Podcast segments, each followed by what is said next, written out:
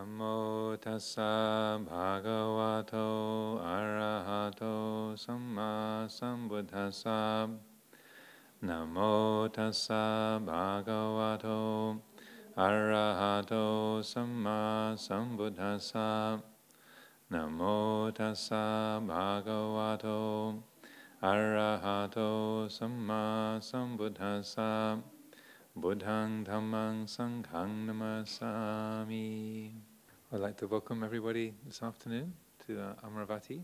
Uh, I suspect that uh, most people will recognize from the uh, the words of the title. Uh, this is a uh, a bit of a quote from Shakespeare's play Hamlet, and famous um, words from that. his most well-known soliloquy, his solo speech, where Hamlet is wondering what he's going to do. He's in a state of doubt, um, and uh, he's suspicious that his uncle has uh, killed his father and um, married uh, his mother, the queen, and uh, he's wondering what he should do about this. So, young Hamlet, Prince Hamlet, is in a, a quandary, and uh, he begins this this soliloquy, this this say expression of his own doubt with these words To be or not to be? That is the question. And if I remember the rest of the, the quotation, it goes To be or not to be? That is the question.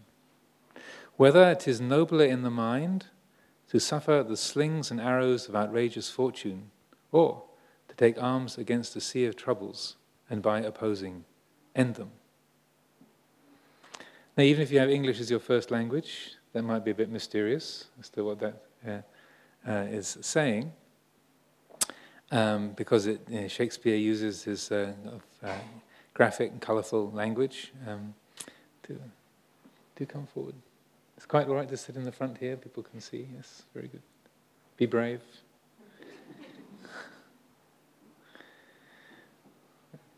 so, um, to be or not to be. So the, the, two, um, the two prongs, the two horns of the, of the dilemma, to be or not to be, is whether it's um, wiser to, to take action, and as Shakespeare puts it, to, uh, to take arms against a sea of troubles, so like to, to, uh, uh, to say, get involved, to uh, say, bring uh, what resources you have and to oppose. uh, uh, the sea of troubles, all the difficulties and the, the um, painfulness and stress of the situation, to take arms against the sea of troubles, like pick up your weapons and, and attack uh, the sea of troubles, and um, uh, to, uh, as he says, by opposing, end them. So you, you come to the end of your troubles by attacking them, and, uh, and you bring them to an end that way.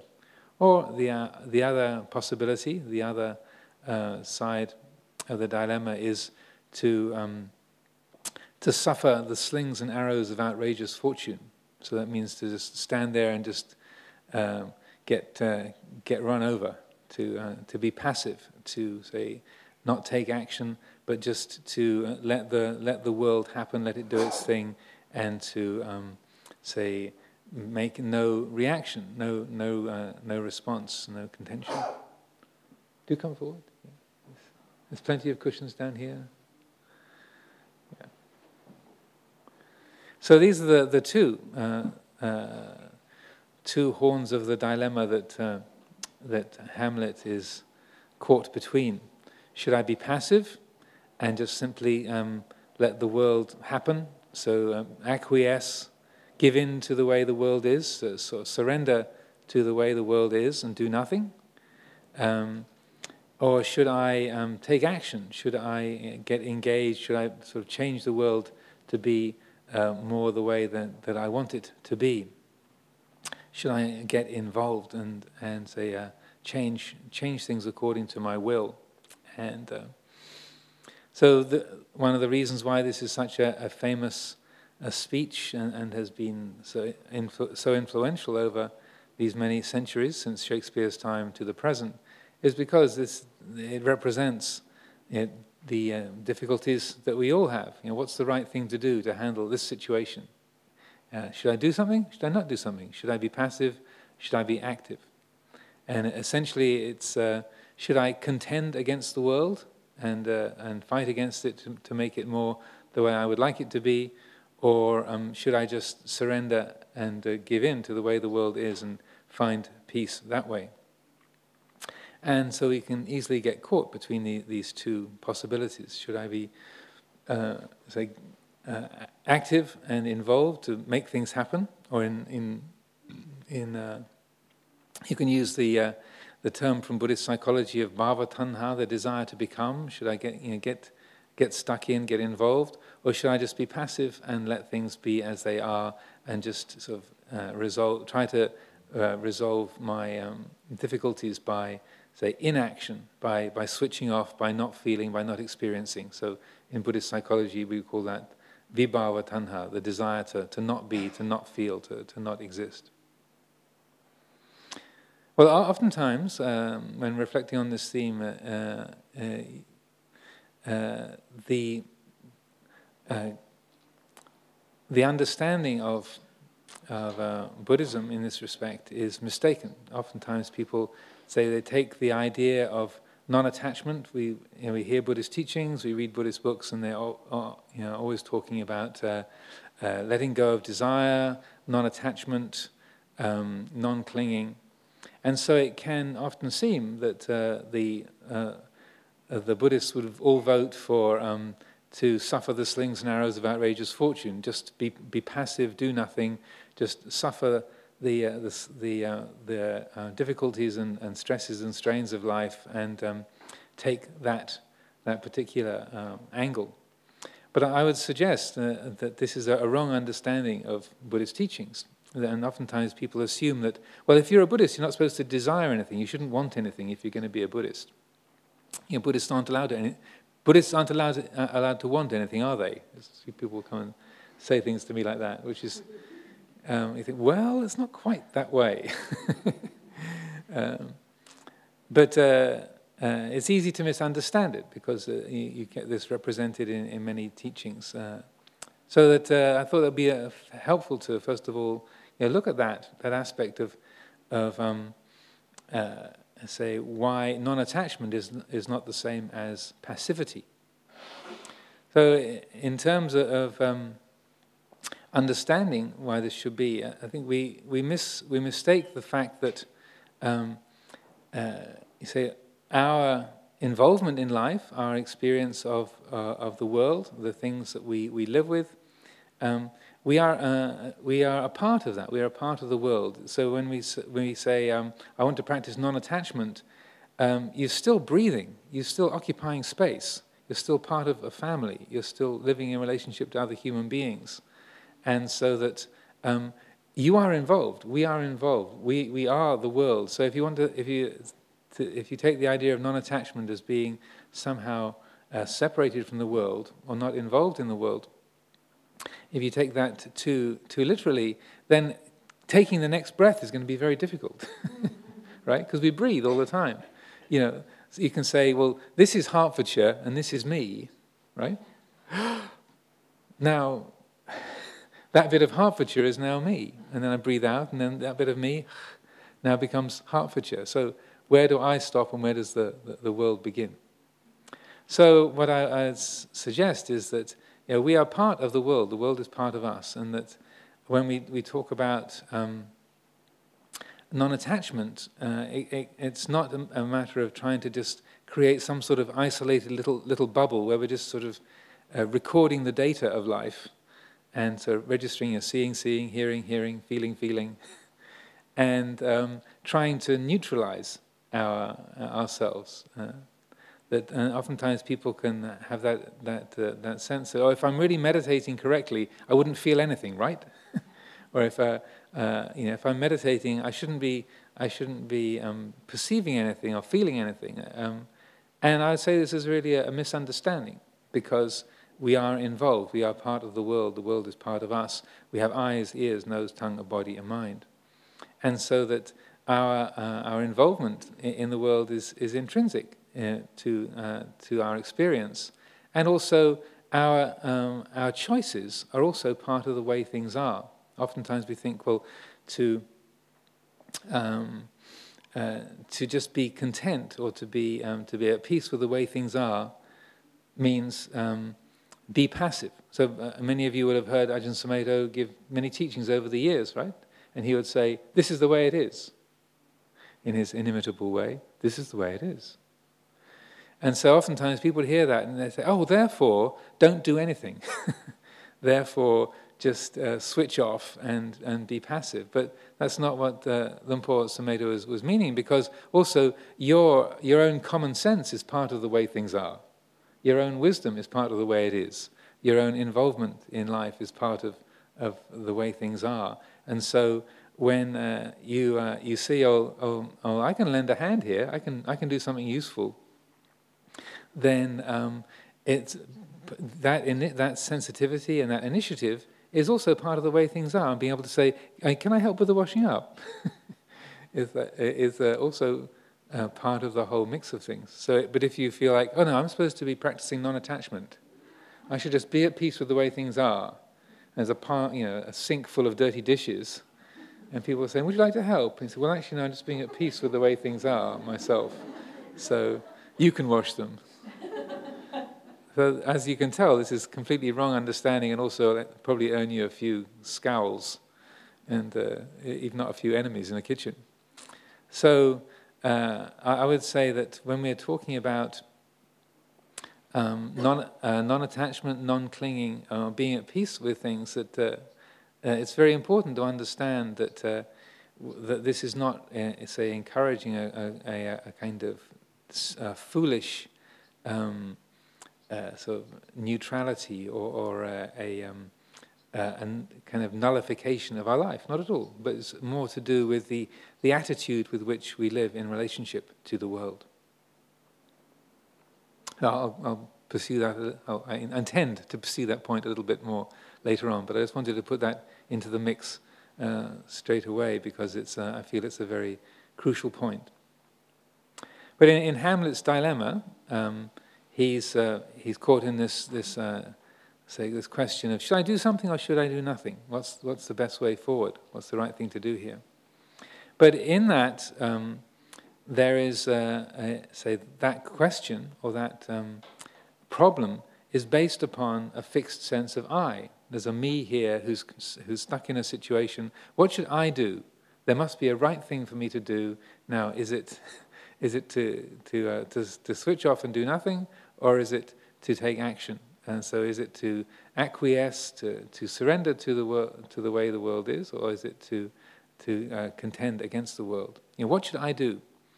And uh, uh, one of the, one of the things that is very unique and helpful about the Buddha's teaching is he uh, he would say, well, let's look at this feeling of I. Let's look at the the presumption that there's a me, a separate individual me here, who's confronted with this this choice and that um, so maybe the maybe the problem is not just which of two options is uh, the best thing to choose, but also maybe the issue uh, to attend to is this feeling of I and me and mine. That uh, uh that is something to bring attention to. So it's not just in in terms of what uh, of the what are the possible choices, but who is it that's uh, that's trying to choose? You know, who is it that's experiencing the the dilemma? What is this feeling of, of I and me and mine? Oh, in the, in the, the Buddha's teachings, uh, he points out that as long as there is a feeling of I, then there's going to be uh, the experience of discontent, dissatisfaction, insecurity. Uh, as he said, the, the, the I am, the, the I am feeling, uh, uh, the, the conceit of I am, the, uh, the way the mind formulates the feeling of I and me and mine, as long as that's present, he said that is a, that, that is a conceiving. We, we are creating, the mind is creating this sense of self. And any kind of conceiving like that, to create ourselves, said that conceiving, it's called manyati in Pali. Manyati, this is a, a disease. It's like a, a tumor. It's like a poisoned arrow. So you know, whatever you are, uh, as, as long as you are fixed on that, I am this, I am that, that's going to have a painful consequence. Now, in English, we, when we use the word conceit, it usually means that we're being inflated. Like, I'm a wonderful person, I'm much better than you. We'd say, what a conceited person. But uh, conceit in Buddhist psychology is much more broad than that. And, there's a, a, and the, the teachings are very thorough in this. So you actually have the nine different types of conceit. Uh, I hope I won't put everybody to sleep or completely to sleep. So the nine different types of conceit are if you are better than everybody um, and you think that you're the same as, that's conceit. If you're better than everybody and you think you're worse than everybody, that's conceit. If you're better than everybody and you are better than everybody, that's a conceit.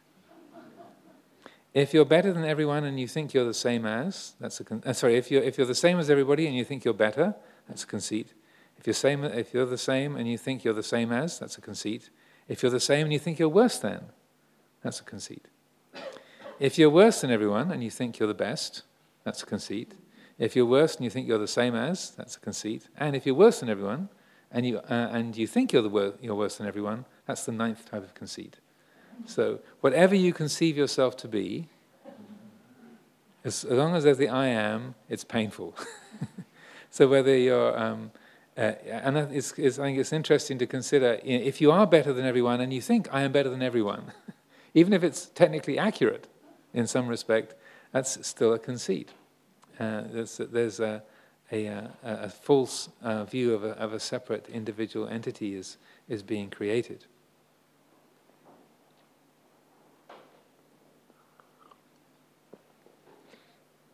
Now, in the, in the Buddha's teaching, he says um, that to, to be free of this conceit, to be free of that, that conceiving of I am, so this is the, the highest kind of happiness. So, this is when the heart is free of that, uh, that kind of conceit uh, of I am. So, that is nibbana here and now. Just kind of, that's the experience of nirvana, total happiness. In the, in the moment that the heart is freed from that I am, I, me, and mine feeling, that is nibbana, right here. So that's kind of an interesting, powerful statement. So that gets attractive, right? Ooh, nirvana, yes, I'll, I'll sign up. count, count me in. So that that uh, and that that uh, understanding of this feeling of self and learning to, to let go of it. So this is a very central element in, in Buddhist teachings. And it's also quite unique in, in some respects that there aren't that many other spiritual teachings that, uh, that speak about uh, the, the feeling of self and then and the importance of, of letting go of self, or that you know, how all feelings of self are, are intrinsically um, delusory or, or uh, mistaken. You know, Buddhist teachings are almost uh, unique in, in pointing to that.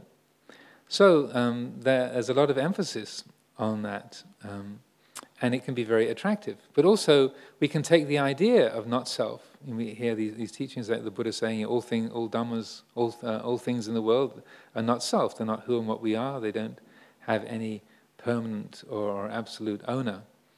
And so that we can read that, we can hear these teachings. Oh, yeah, that's really great. That's true. I, think, uh, I really like that idea. And uh, particularly if you've had a difficult time with Christianity and you don't like the idea of a soul or a spirit, and, you, and this, you can hear these teachings and think, yes, the Buddha taught we have no soul. Great. Yeah. so uh, again, uh, Luang Por would often point out that um, this is a, a, uh, uh, you know, a, a, way of thinking that we can be uh, attracted by, or we can say, we can be um, drawn by that, just because we're say uh, upset or annoyed by a different set of religious teachings. But we can, we can find that uh, um, just appealing in its own right, even if we're not recovering from Christian teachings or other theistic teachings. It can be appealing to us, the idea of, uh, of, uh, of not self. So, uh, uh, because we can feel like the most burdensome or, or um, obstructive thing in, in our life is this uh, egotistical thinking, self centered thinking, and these self centered habits, and we can see for ourselves that uh, you know, whenever my mind dwells on I and me and mine, it just creates so much conflict and stress and difficulty. If only I could free my heart from this, and, and if I could only just uh, dispel these egotistical thoughts and attitudes, then everything would be great. And so we, we find that Buddhist teachings talk about this, and it can be very attractive. But also, we can, uh, uh, uh we can mistakenly take hold of that as an idea and say, yeah, I believe in no self. That's, that's what, uh, you know, I really like this idea. And so then we take that idea of, of, uh, of there being no self, or um, that all things are not self. And we can make another identity out, out of that. And I've uh, often told the story of how this, um, being at the, um, the Buddhist Society summer school many years ago, and um, there was a, fellow there who was, and this kind of why I was uh, thinking of it in these terms, there's this fellow who was really uh, enamored of the idea of not self. He thought this was the most important principle of Buddhist teachings, and so he would never use uh, he would never use the the word I to refer to himself. He would call himself it. So you know, it would like a cup of tea, or you know, it's had enough of this Dhamma talk. He wants to go out for a walk now, and so. Uh, you know, you could understand the, the, the, intent behind it, but you, I thought his wife must have been some kind of great bodhisattva. You know, just to live with this sort of ardently refusing to use the word I and kind of maneuvering you know, endlessly just to, to never say the word I. But, um, it, but even though carefully avoiding that, the, the first person singular as a, as a word, actually they're still creating a feeling of self. Like, you know, I always talk in terms of the third person. You know, yeah. I would never say, it, it would never say I. so that's a conceit right there, if you can follow the, the flow of this. Or rather, like when uh, someone, when they're uh, using the lowercase i to write in English, or determinedly not using a, a capital I to, to write the word I, you know, it leaps off the page at me and says, I'm not using a capital, you know. I'm so humble, you know, I'm so self-effacing, I don't use a capital. So you know, look, look at me. I'm so, look at me. I'm so humble. Yeah. so we can we can attach to the idea the idea of, of not self and, and still be creating a self out of it.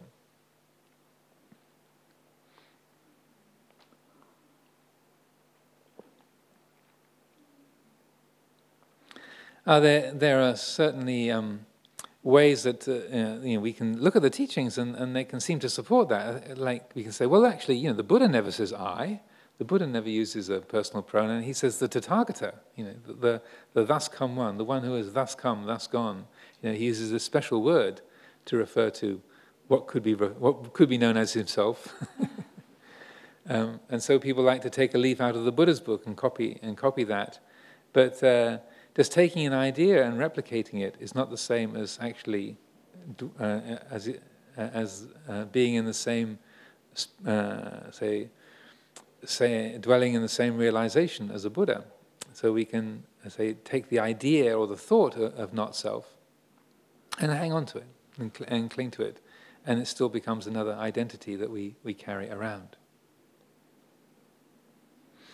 Uh, along with the teachings on not self, it can also be something that's off putting or, or, frightening. And the people in the Buddha's time uh, accused him of being a nihilist, that because he gave all these teachings about saying you know, all things are not self, that the, the perception of you know, I and me and mine is a, uh, this is a, uh, a, a, disease, a tumor, a poisoned arrow.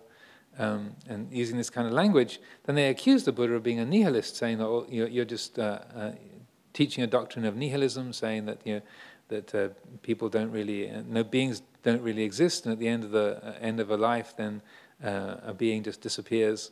And the Buddha said, "No, that's not what I teach. You know, those who say that I teach this, they, they misrepresent me, and they they uh, they do not say what, what I say. I do not teach the the the annihilation of an existing being. You know, that's not what I teach.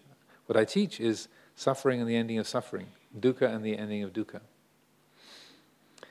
And so, even though he was often accused of being a, nihilist, you know, saying that, uh, and that people misunderstanding his um, his teachings about anatta, he, he stuck with that his, uh, throughout his entire teaching career and, and stayed with that and conveyed that as a principle because he, he felt it was more uh, important to, to put things in, in, in a, uh, as true a way as possible and to, to deal with a few misunderstandings than to, to, to misrepresent the truth. So even though he was often, um, say, regarded as, as a nihilist, uh, he was prepared to live with that. And that uh, people would think, but no, but you know, all this stuff about anatta, you are talking about you know, uh, you know, being, uh, beings disappearing, or like if an enlightened being passes away, where do they go? You know, what, what happens to them? And uh, he wouldn't answer that question. He would, uh, he would remain silent, or he would, he would say, This is the wrong question. I teach suffering and the end of suffering, that's all. So people would get frustrated by that and say, Well, what happens to the self when the, when the body dies then? And um, you know, there, there's an analogy where. Um, uh, you know, when the Buddha's, uh, when the when we're thinking about this area of, of teachings and practice, where if you're walking along through the grass and you see a, a, a round shape in the grass, and you think, oh, it's a snake. This kind of works more in Asia, where you get snakes in the grass more often. Here in England, you go, oh, it's a snake. Oh, where's my camera? You know, get out, whip out your iPhone and take a picture. You know. And so we kind of this, this analogy comes more from places where you're, you're, you're likely to be treading on dangerous snakes and uh, and so then you um, you uh, you see this this round shape in the grass. Oh, it's a snake, and then you feel anxious, and then you look again and you realize, oh, it's not a snake. It's just a coil of rope, and you feel relaxed and at peace. And then you, you reflect, well, what happened to the snake when the coil of rope was recognized? Nothing happened to the snake because there never was one. And so then the, the, the, Buddha points to this, say, well, just in the same way, you can't, when you say, what happens to the self? Uh, when, when the body dies, it's, it's the wrong question. It's like nothing happens to it because that's not, there never was one in the first place.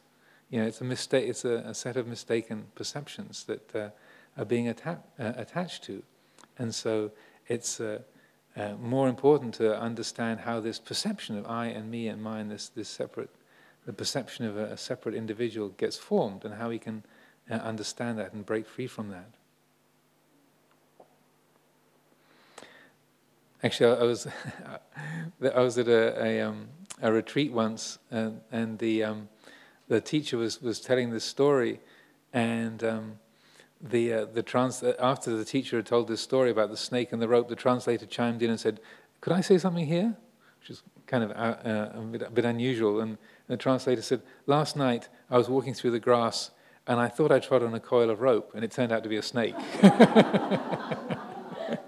Just thought I'd throw that into the, pit, into the mixture.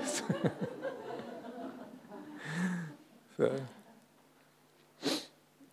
so the, uh, um, the, the, the Buddha gave many teachings about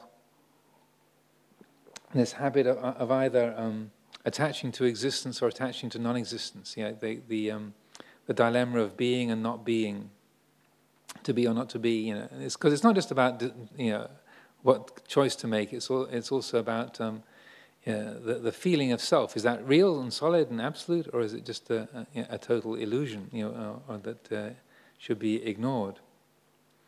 And uh, he, he gave gave many teachings about this. So I thought I'd read a few of these, and. Um, from this collection, which, of which there is a chapter in this book called The Island, which coinc- quite coincidentally is entitled To Be or Not to Be.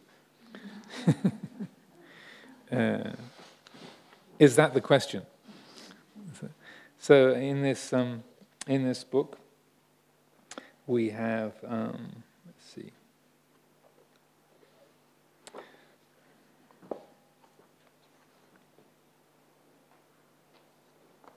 Let's see where are we?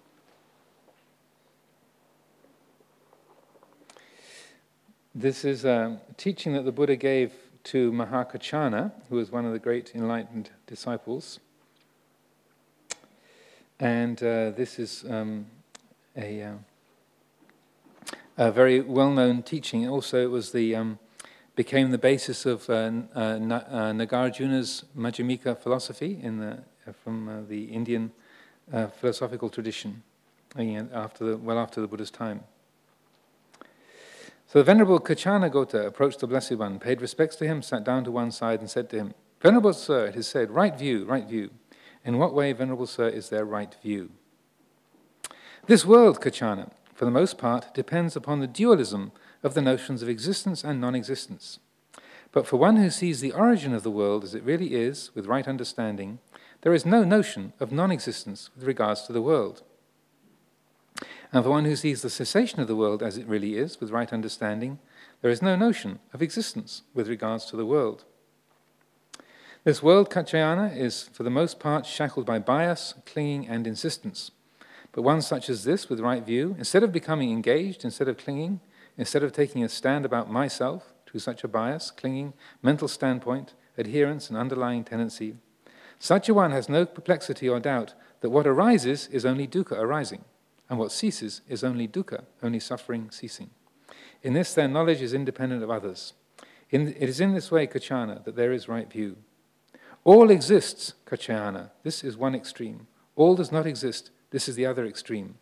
Without veering towards either of these extremes, the Tathagata teaches the Dhamma by the middle way.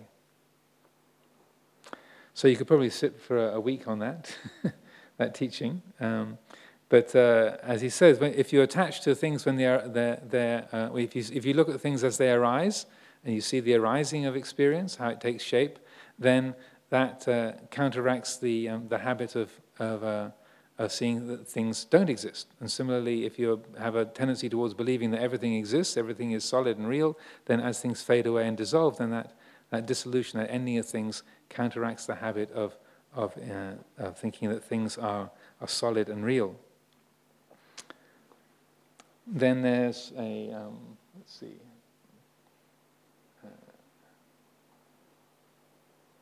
a passage that comes from um, just after the Buddha's enlightenment, which is a very um, uh, potent set of reflections. So this is this is the, the Buddha's consideration of his own experience just after his enlightenment, and he says. Whatever, whatever samanas or brahmins, whatever monastics or brahmins have described liberation from being to come about through the love of being, none, I say, are liberated from being. And whatever samanas, whatever monastics or Brahmins have des- described escape from being to come about through love of non being, none, I say, have escaped from being. Through attachment to existence, suffering is. With all clinging exhausted, suffering is no more. Whatever states of being there are, of any kind, anywhere, all are impermanent, pain haunted, and subject to change. One who sees this as it is thus abandons craving for existence without relishing non existence. So, this uh, these are both talking in a way, I would suggest, about uh, Hamlet's dilemma that uh, they, uh, uh, finding the middle way, uh, well, it's neither caught up in the realm of contending against the world or, or, acquiescing to the world, so that you're not just um, pursuing the, the, the, the, idea that everything exists or the idea that nothing exists. Um, and as the Buddha says it here, abandons craving for existence without relishing non existence. Now, you might think this is just wishy washy thinking, and that uh, uh, this is kind of, um, uh, say, the, the um, um, just sort of philosophical wordplay. But the, I feel these are very important uh, points to consider, and that the, the theme for, for this talk is a way of investigating how uh, how it can be that we are, um, say, in this world, we experience this world, and how we can find a quality of real uh, peacefulness, how we can live in the world, be engaged with the world, we're living uh, attuned to things, but how can we do that peacefully? How can we, say, uh, both find the quality uh, of perfect ease and, uh, and peacefulness and contentment, and also be uh, engaging attentively and mindfully, taking action and responding to life. So, um, even though the, the language of the suttas and these quotes are a bit stylized and not the kind of language that you, you, you chat you know, uh, over a morning coffee with with your friends, or, or that uh, you, you know, is uh, used on the yeah, your average TV program, I feel that these are, are useful, important principles to pick up and, and explore. Yes. Sure. So the, the first one was uh, Samyutta Nikaya, the Connected Discourses, section 12, sutta number 15, Dvanta Kaccayana. So Samyutta 12, 15. And this uh, last one was from the Udana, the inspired utterances, and that's uh, section 3, sutta number 10. Now, the. Um, one of the most uh, helpful teachings on this is um, uh, comes from another book of the suttas, which is called the Itivuttaka, which literally means "thus it was said." And the Buddha again talks about these two different um, possibilities, two different attitudes. This was said by the Buddha. Bhikkhus, held by two kinds of views, some devas and human beings hold back, and some overreach. Only those with vision see. And how, Bhikkhus do some hold back?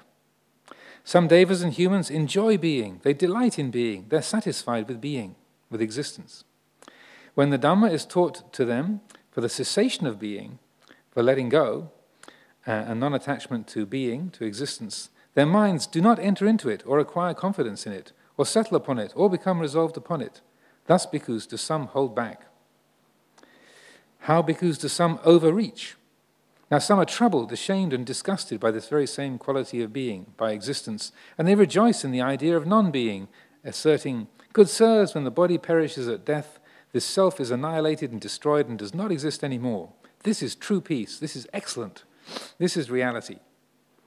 That sounds like a few sort of uh, skeptical materialist Buddhists, or non Buddhists, a uh, very popular view these days. Thus, bhikkhus do some overreach.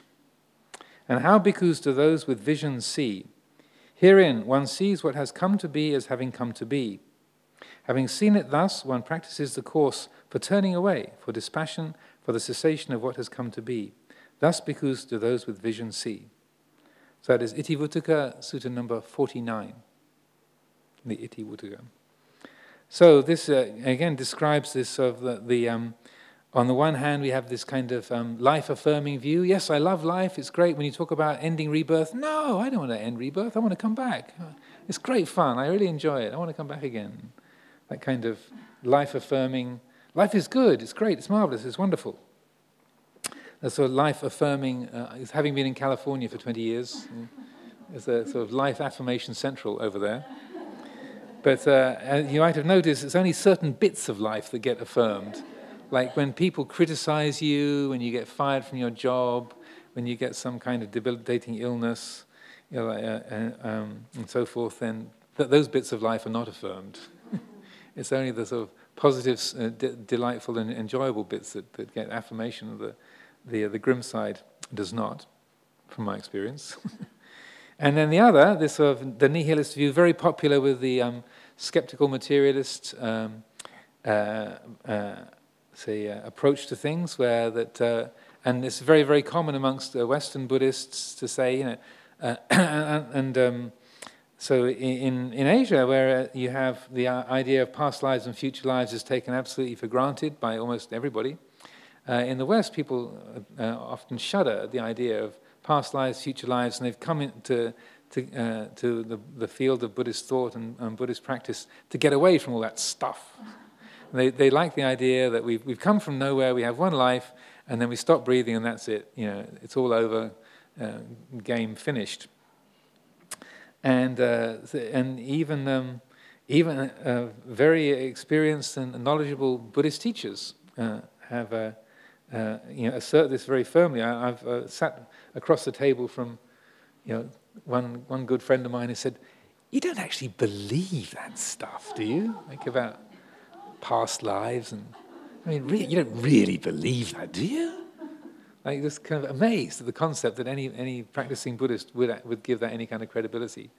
And um, so that uh, this, is, this has a lot of credence, particularly in the era of people like um, Richard Dawkins, the, the Blessed St. Richard, and uh, the uh, other kind of skeptical materialist um, thinkers and, and writers uh, that uh, they, they really love this idea of, uh, of just uh, uh, the, the, life finishing at the death of the body and then no remainder carrying on. Um, but I feel it's important to consider how the Buddha calls this you know, overreaching, that you know, you're going too far.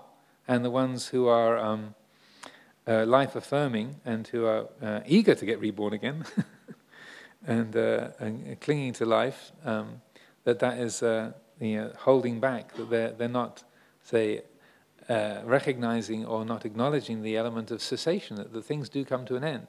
And so, um, and also that the, uh, the other ones are not acknowledging that things, you know, things do arise. and that, uh, as he said, they, they overreach. And then this last passage I feel is the most useful one, or most significant. How do those with vision see? Uh, herein, one sees what has come to be as having come to be. Having seen it thus, one practices the course for turning away, for dispassion, for the cessation of what has come to be. So, this is not so much a philosophical position, but it's more describing meditation practice, and particularly insight meditation, so that um, whether what arises is something that we like or that we dislike or is something that's neutral, we're recognizing, oh, here is a thought, here is a feeling, here is a memory, here is a perception. This has come to be. Here is this feeling of I, this feeling of me. Uh, whether it's I am the best or I am the worst or I'm really average. the, uh, we, there's a recognition of this is a, a formation, a, a, pattern of consciousness that has come to be. It's come into being, it does its thing. And then um, then watching the, the, as he says, practicing for the course for turning away, for dispassion, which means to say, well, whether you like it, you don't have to get drunk on it or get caught up in it, or whether you dislike it, you don't have to resist it or, or get stressed about it. It's just a, a pattern uh, of, uh, of the natural world, uh, a pattern of, of feeling, of thought. It comes into being, it does its thing, then it fades away. And so this is the, um, the essence of, of vipassana meditation is exactly that, that process whereby you're able to, um, say, uh, uh, observe the arising and passing uh, of what we like, what we dislike, what is familiar, what is unfamiliar, and that we are uh, learning how not to form a sense of self, not to create what arises and passes away as me and mine, but rather to, to look directly at the, uh, the memories, the thoughts, the feelings, the plans, the intentions, um, the, the uh, loves and hates, and memories that nobody else knows about, you know, feelings and uh, ideas that are completely unique, unique to us, that we say uh, in ordinary everyday speech, we say, but that is mine, that is my memory, nobody else has that. Yeah, if I'm not remembering that, who, who is? But uh, vipassana meditation, insight practice, is a way of bringing the attention to looking at that, the very feeling of I, that's my memory. I remember. I think, I feel. That's pain in my leg. That's my confusion. This is my doubt. and to be able to take a, a, step back to, to recognize, well, the feeling of doubt arises and passes away. The feeling of mindness, mamankara in Pali, the feeling of mindness arises and passes away. And then the, uh, the more uh, fully that uh, quality of insight is developed, then the more it's recognized that to say it's my memory or my feeling or I'm hearing or I'm thinking, that's, that's being added on. And actually, that there is, we, accurately, we can just say there is hearing, there is feeling, there is remembering, there is, there is sensing. And that's all. To call it my memory, my thought, uh, is, uh, say, uh, adding on extra.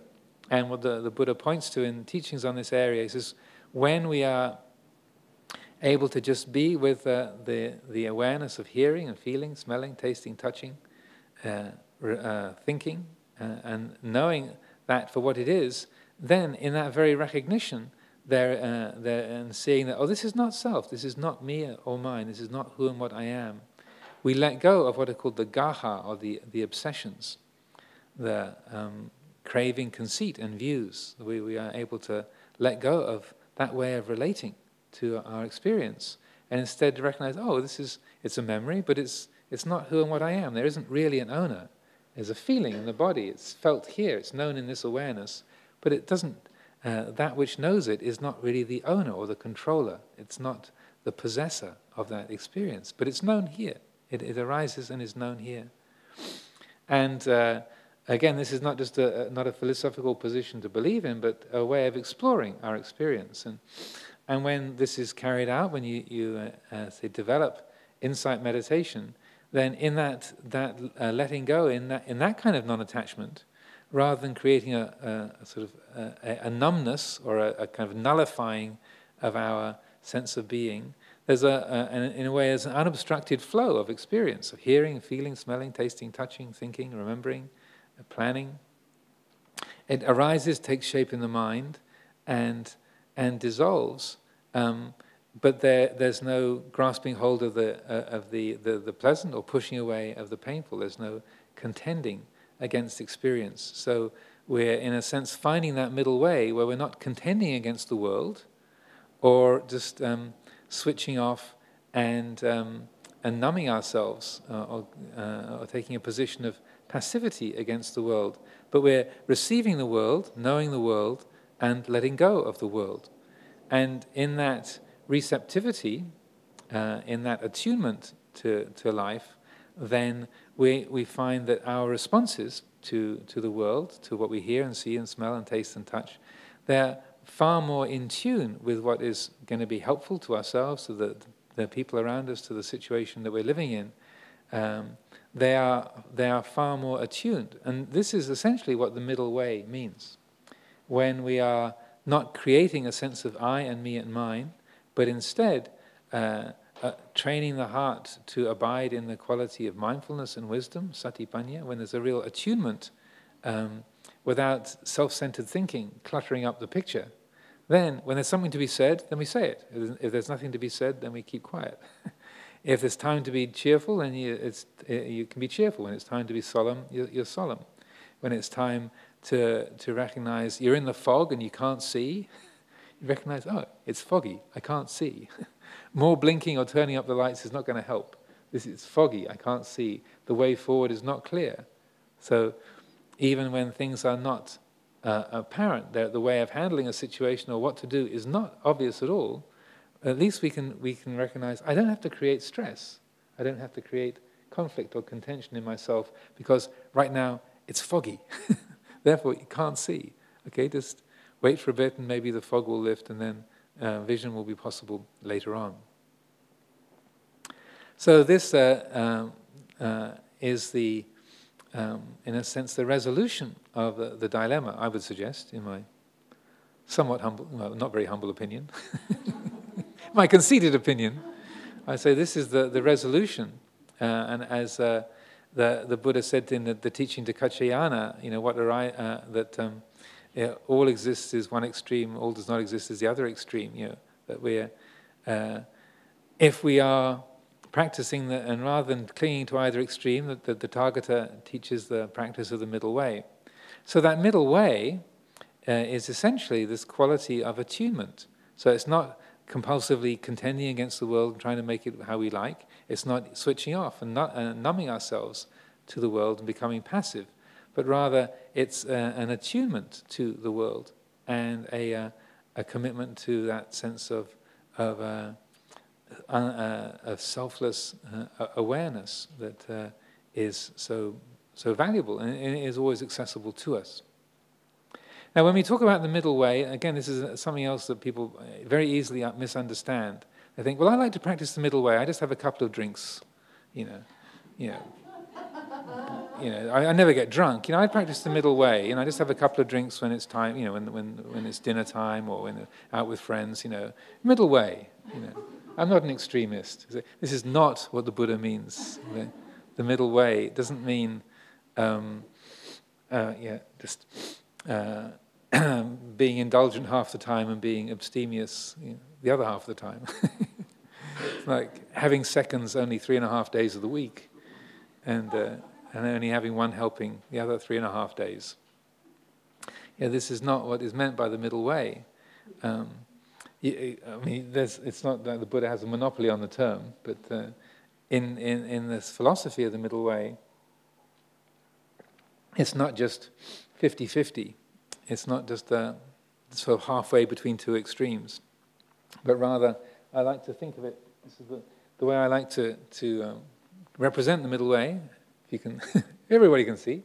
So that oftentimes, so the usual way of thinking the middle way, so this is the extreme of, of say, um, uh, of, uh, of having, this is the extreme of, of not having, and then we think of the middle way as, well, having half the time and not having the other half the time. So, you know, going 50-50, so that uh, rather than, you know, this extreme one side, this extreme the other, and then the, the uh, going 50-50, having sort of uh, just getting just getting uh, having a couple of drinks with your with your friends every so often is uh, is the middle way. But uh, rather, the middle way is not just sort of halfway between the two extremes, but it's the point where the two extremes pivot from. You can see this. So rather than being sort of 50-50 halfway between the two extremes, it's where the two extremes emanate from. So it's like the, the point where things pivot from. So uh, I like to to reflect on it in that way, that the rather than the than a, a, more mechanistic way of of um, looking at the Majjhima Patipada, the middle way, there is, uh, in a sense, it's describing an attitude, uh, a, a, mode of being, where you're, uh, there's the, that quality of uh, being centered.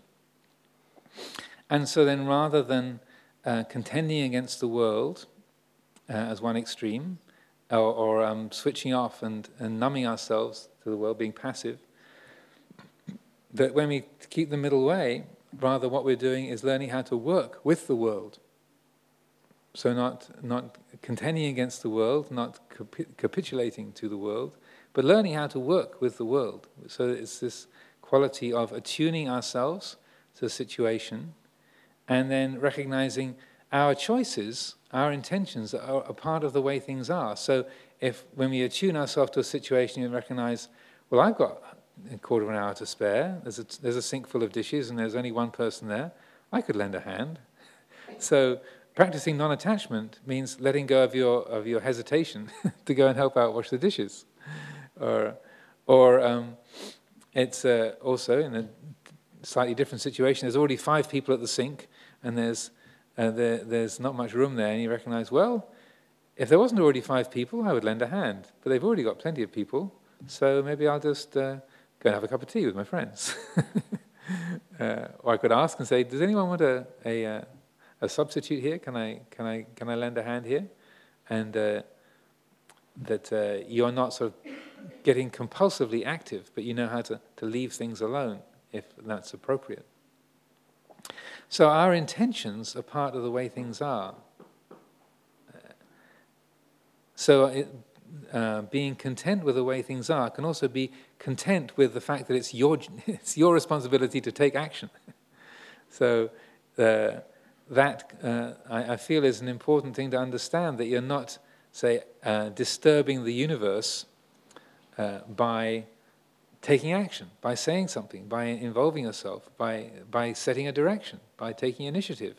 This can be uh, very much being content with the way things are, okay, do something. And it can, that can sound contradictory, but I feel it, it's, uh, it's important to see that that quality of, of peacefulness and contentment doesn't mean no work. it doesn't mean switching off. And oftentimes we think of a relaxation or peace as sort of you know, collapsed in a heap in front of the TV. Yeah, real peace. So having, a, you know, having time off means going numb, you know, society, uh, or, or that we, we look forward to re- retirement when I won't have to bother those kind of thoughts. that, uh, or looking forward to Friday when the you know, work finishes, uh, and I, have a, you know, I won't have to bother. And we think of activity or engagement or responsibility as somehow intrinsically stressful or burdensome. But as part of this, I would suggest that that's not the case. It's all to do with our, our attitude. And that when the, the, the attitude is, is, shift, uh, is allowed to shift, then we find that we can engage and uh, to give our, our, our, energy, our attention, our effort to, to do things. But it doesn't interrupt our, our innate peacefulness, that the peace is not disturbed by activity, by taking responsibility, by, by engagement. And so we find that we're not always longing for Friday or longing for the holiday or longing for retirement and, and resenting having to, to do something, but more when the, the, uh, the doing comes from that place of, of mindfulness and wisdom, then there's no, there's no dukkha involved in the doing, no pun intended. that the doing doesn't lead to, to dukkha, to suffering, to, to stress.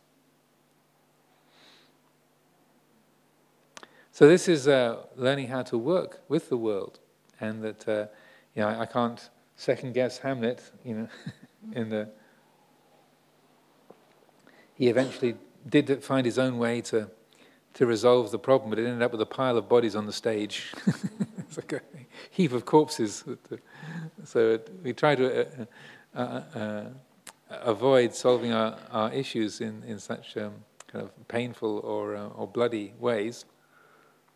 But uh, if we learn how to, say, watch the mind and learn how to let go of self centered thinking and to to develop this, this quality of uh, insight, developing the, the path of insight so we can watch likes and dislikes, feelings of pleasure and pain, approval, disapproval, uh, arising and passing, then that gives us the capacity to uh, live in a, uh, uh, an alert and responsive way so that we're not caught up in our, our habits and compulsions, we're not uh, driven by, by you know, fear and, and uh, irritation, but rather uh, our actions and our words are, are, are, guided by what's going to be the most benefit to ourselves and, and, others, and that uh, we find our, ourselves able to, to resolve the difficulties, the, the questions and dilemmas that, uh, that we meet uh, far more easily.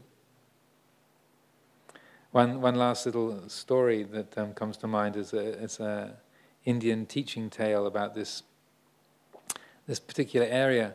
So there's a, a guru who has a, a very devoted disciple, and um, uh, the, one day the, the guru says, you know, if you obey my instructions, you know, nothing bad will ever happen to you. And the, the disciple thinks, well, that's really great. So you guarantee that? Absolutely, I guarantee that. If, if you follow my instructions, you know, yeah, you'll never experience uh, uh, anything bad happening to you. Oh, that's really great. Okay, um, so, but uh, you know, you, you have to pay attention, uh, and uh, and so, uh, um, but if you do, and if you follow my instructions, then then you'll be you'll live in safety and security. So a little while later, the the chela, the disciple, is walking down the, the street, and this elephant escapes from the um, from the uh, elephant stables, comes charging down the, the street, and and so the the disciple thinks, well, my teacher said nothing bad will ever happen to me. I can't be harmed, so I don't have to kind of worry or get out of the way because you know obviously, you know, uh, I'm protected by the guru, right? So on the uh, on the um, the back of the elephant, then the mahout, the, the elephant handler, is saying, "Get out of the way! Get out of the way!" And uh, and he's saying, "I'm fine. I don't need to get out of the way. My guru said I'm protected." And he says, "Get out of the way! Get out of the way!" And then and he thinks, well, you know, my guru said I'm going to be safe, so uh, why do I have to bother getting out of the way? Something's going to happen. And suddenly, the elephant collides with him, knocks him sideways, and is left there in the dust. And um, the uh, uh, so then the, the, the, bruised and battered Chela disciple goes along to the ashram and says to the guru, "Excuse me, Guruji, but you know, you said if I if I followed instructions."